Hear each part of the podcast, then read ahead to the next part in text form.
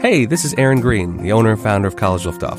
Here's a preview of the next episode of Affording College. So, yeah, so just tell us, like, uh, how things going at Kent State? What are you studying? Let's get started there. Give us a little of your story. Um, well, obviously, I'm Madeline. Um, I am at Kent State right now. I'm studying visual communication design, which is basically um, a long, fancy way of saying um, graphic design. Getting to visual communication design was, I feel like, someplace that I don't know. I would like to think that I would have gotten there eventually, but I honestly don't know if I wouldn't have gotten there without college liftoff, um, which sounds a little cheesy, but it's true.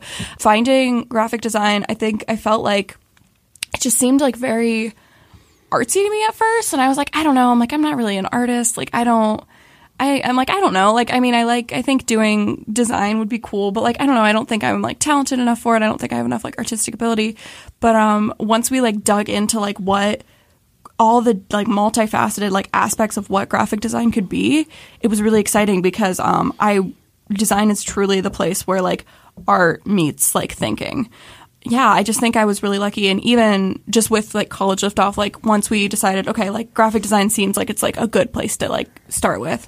Once we got there, like I know there was so many different kind of like things within graphic design that I didn't realize. Like some schools are more artsy, and like Yeah. it's genuinely just like art in like a online form, like using like Adobe products. But like we were able to find like what fit me best, which was like a more logical side of design.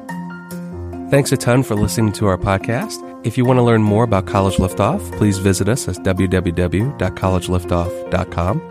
And if you have any questions that you want answered on any of the future episodes, please feel free to email us at hello at collegeliftoff.com.